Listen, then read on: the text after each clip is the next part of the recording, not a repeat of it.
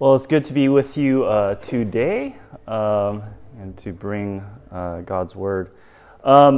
Today we're looking at Hebrews 11, verse 7. There we go. Please join me in reading the passage together. By faith, Noah, when warned about things not yet seen, in holy fear built an ark to save his family. By his faith, he condemned the world and became heir of the righteousness that is in keeping with faith. This is the word of the Lord. Father, we give thanks to you for your word and for how it brings life. And we pray that you speak to us wherever we are, maybe through my words, maybe through some other means, but that you speak, for your servants are listening. In Christ's name we pray, amen. I want to begin by asking a question. And that question is, what is it that defines you as a person? What defines you as a person? If somebody were to ask, who are you? What one word, what one idea would summarize who you are? Is it how well you cook or bake? Or perhaps for some of you, my son maybe, how well he eats? Is it the Excel formulae that you write? Jenny's like, no way. Or I was thinking about Holam.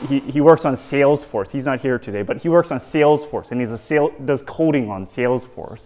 Is it how you code different things? Maybe you're an administrator of sorts in your work, and you masterfully manage every person, resource, and problem that's thrown your way. Or maybe you're still a student. And as a student, you are the perfect student. The perfect sibling to your siblings, the thoughtful child that makes your parents proud. What is it that defines you as a person? Maybe it's that very thing that shows up on somebody's tombstone. Those phrases that are on the tombstones, right? Raised a loving family and was a really good eater. I don't know. I had this one for Holam. He's not here. But, loving father, husband, and Salesforce coder, But he's not here to hear this. Oh well. What is the thing that defines you? What is the thing that defines who you are? That summarizes what you do. I start with this question because the book of Hebrews in chapter 11 that we've been going through is snapshots of these defining moments, defining ways to describe these people, these saints of old.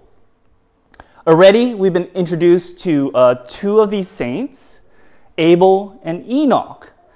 And I don't know about you, but I don't know much about Abel and Enoch.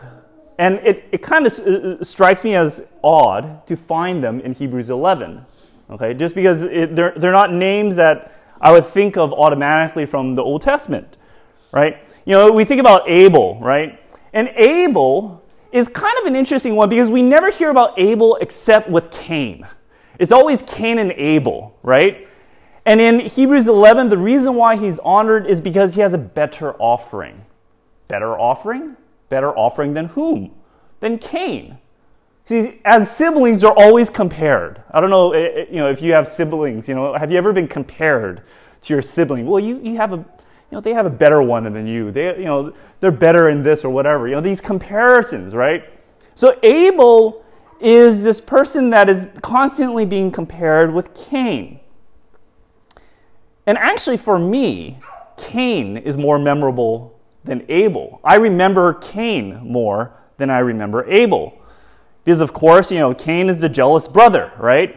And God preferred Abel's prize offering. But I could relate to Cain because, I think in all of us, there's a jealous streak, and there's times in which we wish that we were like the other one or better than the other one, your sibling or your colleague or somebody else.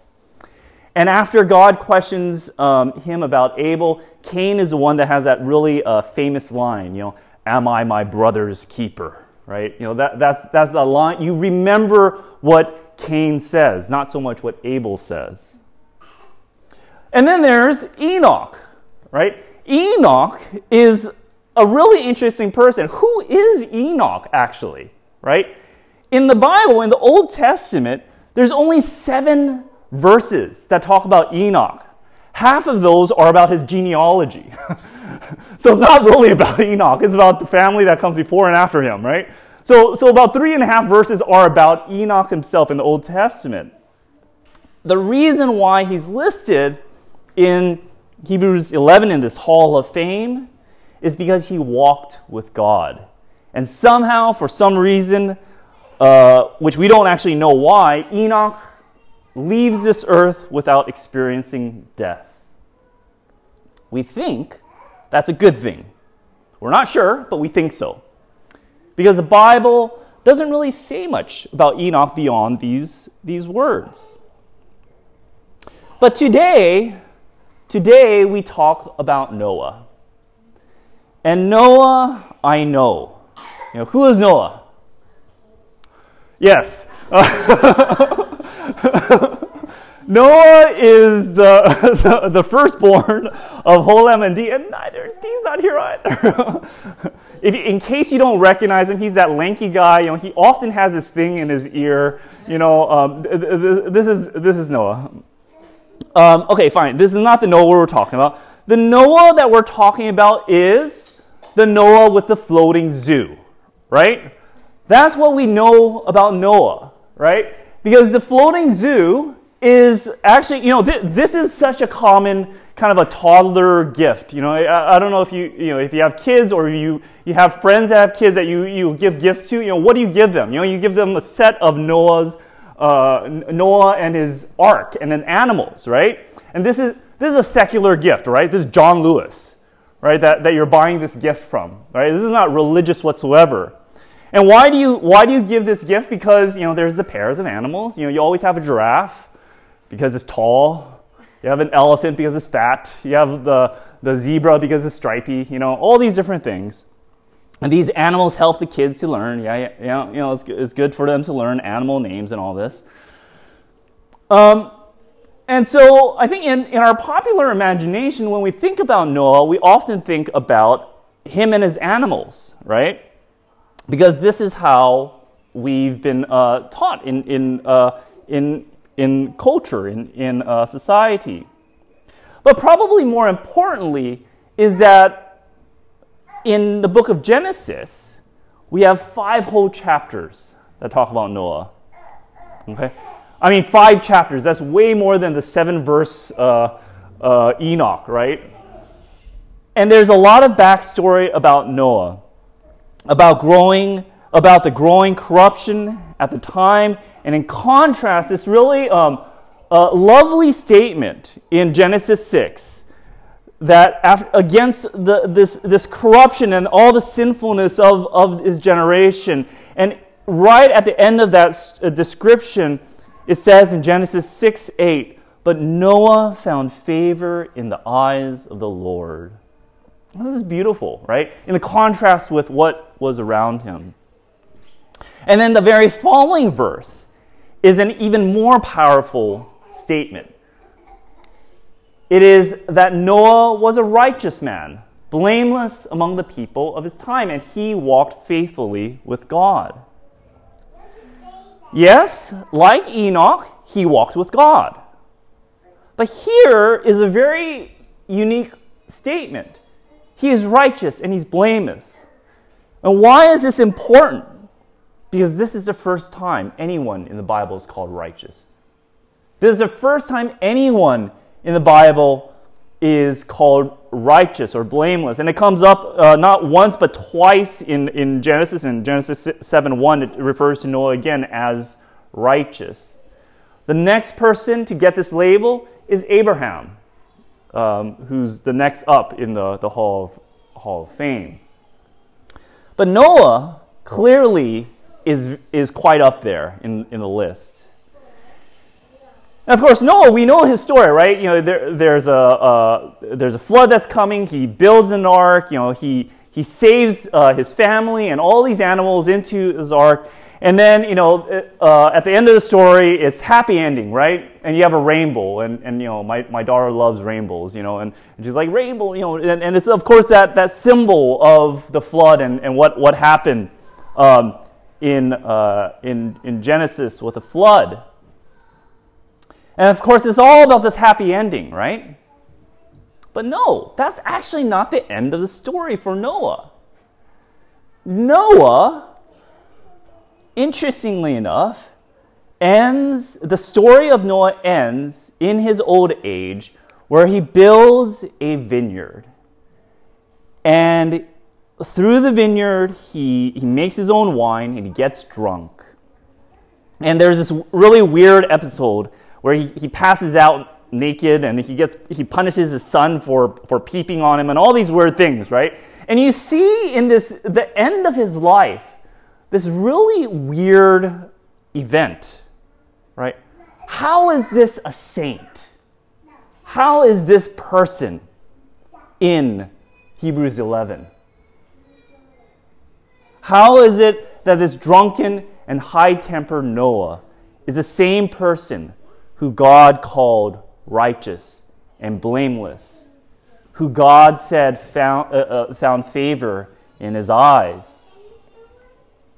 Why is he even mentioned in Hebrews 11? And I think that this actually suggests something for us as we reflect on not only this passage, but overall Hebrews 11, and actually much of the Bible itself, is that all the great saints, all those of old, were human. And all of them, like us, were not perfect. They were saints, but they are also sinners. There are people who we can learn from, both for the good in their lives and also for the ways in which they turned away from God. And so, as we begin this look at Noah, I want us to think about what defines them and by who they are. That it is actually not about specific acts necessarily. But I think in a sense, I was thinking this through, how do we understand what defines a person? And I think I would summarize it this way, that what defines a person is not necessarily the deeds they do, as it is the kind of character or person or life they have nurtured. And I'll get back to this later, but it's this idea that it is not necessarily the individual acts that are done, but the life that we nurture, that we have, that defines who we are. We'll come back to this later. But let's look closer at Hebrews 11, verse 7. This verse starts with this really powerful phrase, "By faith, Noah, when warned about things not yet seen, in holy fear, built an ark to save his family." Here, immediately we are given a statement that almost challenges what I just said. The verse doesn't seem to focus on Noah's character, but on the single act. He was warned, and so he built an ark. But if we were to read it like that, we'd be missing the point of this verse, and actually this whole chapter. Because the constant refrain we find in Hebrews 11 is this phrase, "by faith," right? And we can see this in the verses that were before. By faith, we understand that the universe was formed at God's command. By faith, Abel brought God a better offering than Cain. By faith, Enoch was taken from this life, and by faith, Noah, when warned about things not yet seen, in holy fear, he built an ark and saved his family. By faith, this phrase, by faith, points us back to this description that of faith that we find in the opening verses of this chapter. That faith is confidence in what we hope for, and assurance for what we do not see. This is what the ancients were commended for.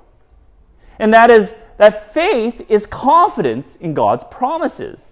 And faith is trusting in God's hand and handiwork in this world. But it is a trusting in things that are not seen, that you cannot see. And I think this is quite difficult for us. On a daily basis, I don't know about you, but on a daily basis, on a weekly basis, I go about my day, and there's lots of things that are on my schedule. You do not want to look at my diary, okay? Because every day I have a lot of meetings and a lot of tasks that I have to do every single day, right? And in the midst of all the things, there's so many expectations of things that I need to get done, right? And sometimes, I may get stressed, and all these things, these are the things that are most visible before me, right?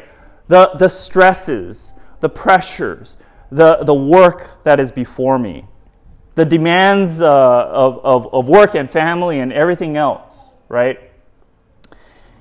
These are the things that are visible before me. And because these are visible before me, I do not see God and His hand that is invisible before me. And so often, quite often, it is my prayer in the mornings and in the weeks that I pray that I'm able to see God and God's work in the midst of me each day.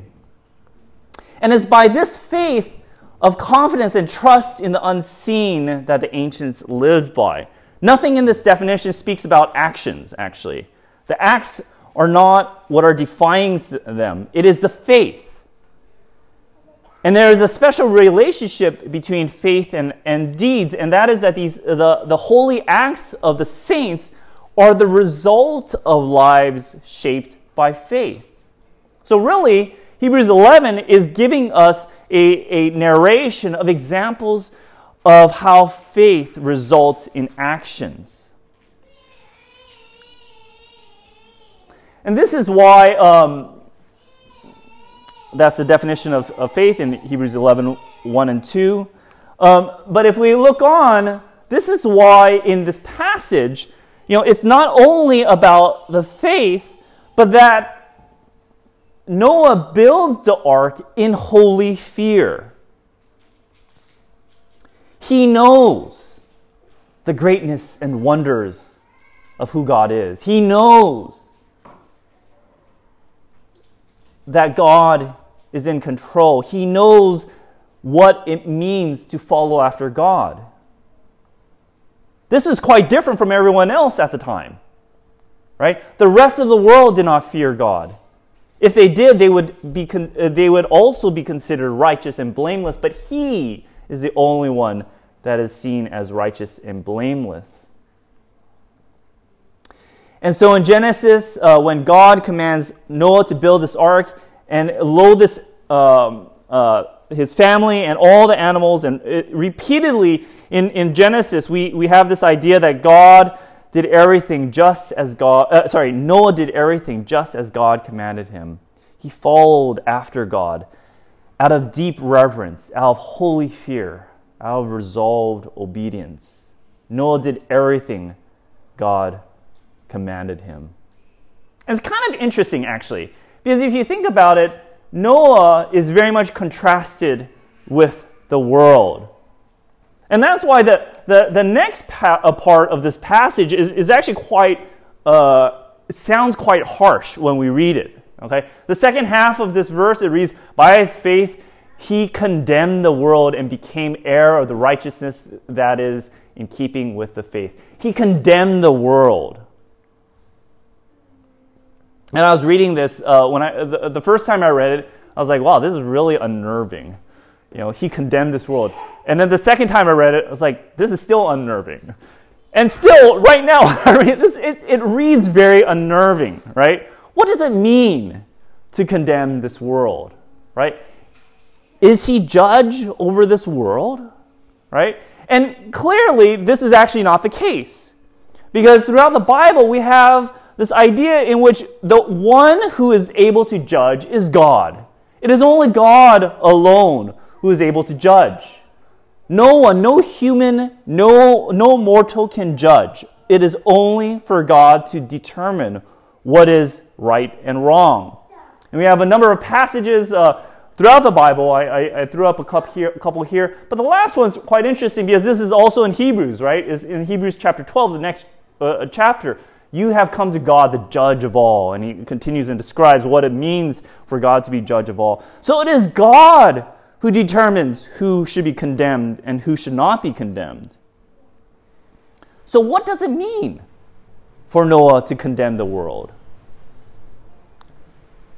Well, some think that this is something, this is here because it is Noah who testifies, maybe he preaches, maybe he proclaims to those around him. We have this idea in 2 Peter 2:5, in which Noah is described as a preacher of righteousness, and he supposedly spoke of God's righteousness to the people of his day. He spoke of an alternative way of living, an alternative from their lives of corruption. But another way to think about it is that Noah was lived a life firm in faith, firm in faithfulness in God. And this righteous life constitutes a sharp rebuke to a godless generation. It's if you think about it, the opposite of condemning is to give praise. Okay, so if you condemn someone, you're saying that, you know, this is horrible, this is wrong, you shouldn't do this, right? But the opposite is to praise, to commend, to speak well of, right? And by giving praise and giving following after the righteousness of God, he is in effect rebuking the world. He is showing a contrast with this world. And you think about, Noah, right? When this man who's building an ark in the middle of like this dry land. Why would you build this boat in the middle of a dry land? He's probably being ridiculed left and right, by his neighbors and everyone else. But he does so in contrast to the ridicules of the world. So whether Noah literally spoke and preached to those around him, or he condemned by way of living his life for God. Ultimately, it is asking this question, how do we live? How do we live in following God? I've been thinking recently that that in the busyness of life, it's really, it's kind of easy to live lives that are okay before God, right? That, you're not, killing anybody, you're not stealing anything, Of course, these are, in some ways more or less easy things, I think, I hope. I don't know. Maybe for some people it's not. But, for me on a day-to-day basis, I'm not thinking about how to kill or to steal or to do, do these different things. So to live a life that is okay before God is maybe easier. Okay? But the question is, how are we doing more than okay? Are we living lives that speak out, that preach, that witness that God is different for us Do we live by faith? Do we live differently? And this goes to the last kind of phrase that I think is quite interesting in this verse. And it's this phrase in which Noah is called an heir of righteousness.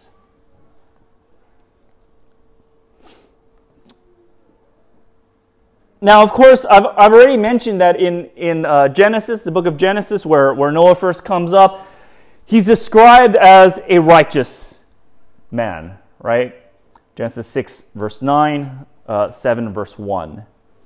But here in Hebrews 11, the author says something slightly different. The author says that Noah became heir of the righteousness that is in keeping with faith. That is, it is something that is gained through faith, something new to be an heir, right? What does it mean to be an heir? It is to have a new inheritance, right? To be part of new family, in effect, right? And I was thinking about this, you know, oftentimes when we watch movies, you know, we watch different movies and we think about these arch villains, right? And the heroes of our stories, right? And oftentimes, you know, the arch villain is really somebody who, as far as we're aware, they're villains their whole lives, right? They're born as a villain and they die as a villain, right? And you know, who are the heroes? Oftentimes there are these people that, you know, are innocent people, but then they take up heroic tasks and they become superheroes, right? And it's this this dichotomy, this battle between that which is good and that which is evil. But rather, when there's this idea, I think this idea of being heir of righteousness is that for Noah, his living of faith means that he is placed into a new role. He is placed into a new family. He's taken away from the corrupt world that he is a part of and placed into a new world in God. And so rather, I think people, the saints that we hear about in Hebrews 11, you know, these are lives, these are characters that are changed by a new family that they are given.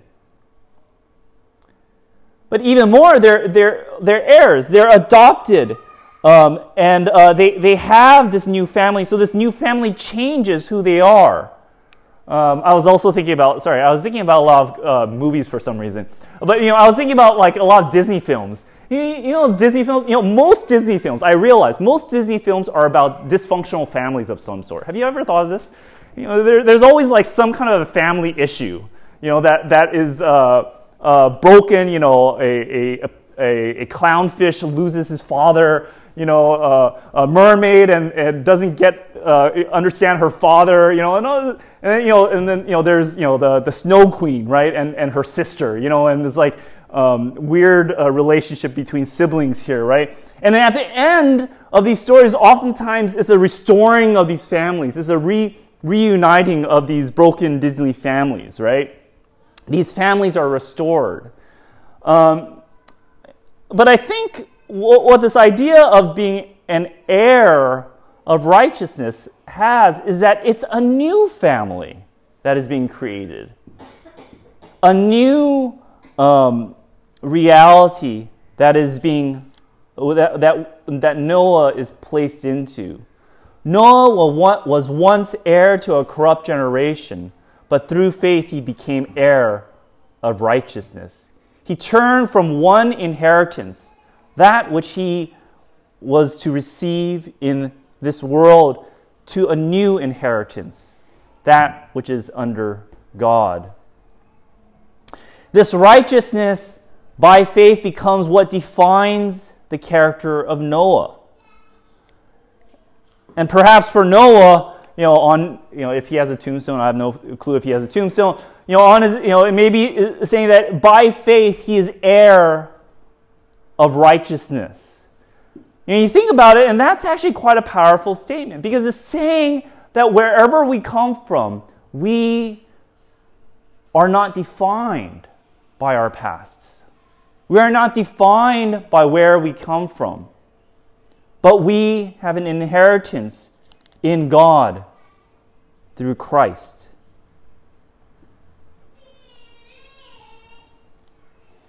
That I think for Noah and for all these different people in Hebrews 11, we are introduced to people who are human. There are people that struggle with what it means to follow after God. And that's something that I struggle with. I don't know about you. But on a day-to-day basis, do we struggle in our walks with God? But by faith in Christ, by faith in Christ's work, by faith in God's continued work in our lives, through the power of the Holy Spirit, we are part of a new family.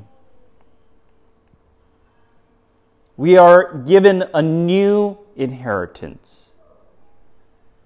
I think just briefly, if we return to what I suggested earlier, I would redefine what I said about what defines us, and add the two words by faith. That what defines a person is not necessarily the deeds they do, as it is the kind of character they have nurtured by faith. Because it is by faith that we have motivation. It is by faith that we are given the possibility to live lives for God. We live not for ourselves. We live not for our reputations. And definitely not for what's carved on a tombstone. We live by faith, condemning this world, and as inheritors and heirs of righteousness. Let's pray.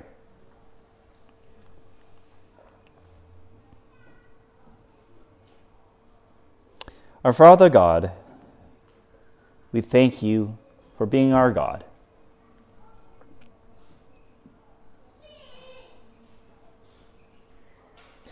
We all come from different backgrounds. We all come from with different experiences with you, and there's so much that we really lack in our walks. That we lack in our day-to-day.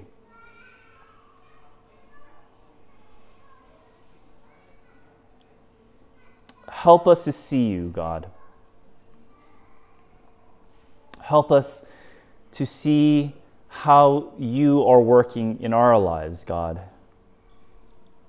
Help us to talk to you. Help us in our lives that we may live by faith in you who are unseen, but to know and to trust and to have the confidence in all that you promise.